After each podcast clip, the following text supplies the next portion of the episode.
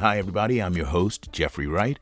Here's a taste of what we have in store for season one of the Public Art Fund podcast, Public Art Works, where we use public art as a means of jumpstarting broader conversations about New York City, our history, and our current moment. Take a listen. Part of the job today is to write W R I T E history and to write R I G H T history.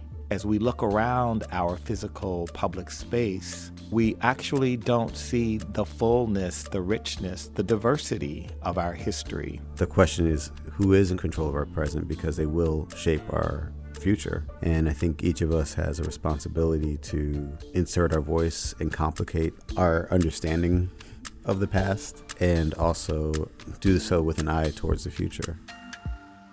I'm trying to reflect a specific person in our society who perhaps has not been included. And in doing that, it's really important that that particular body is seen and seen in relation to an extremely public space. For me, it's just been, especially the past couple years, just amazing to look at what's happening politically and try to translate that into a historical, art engaged environment.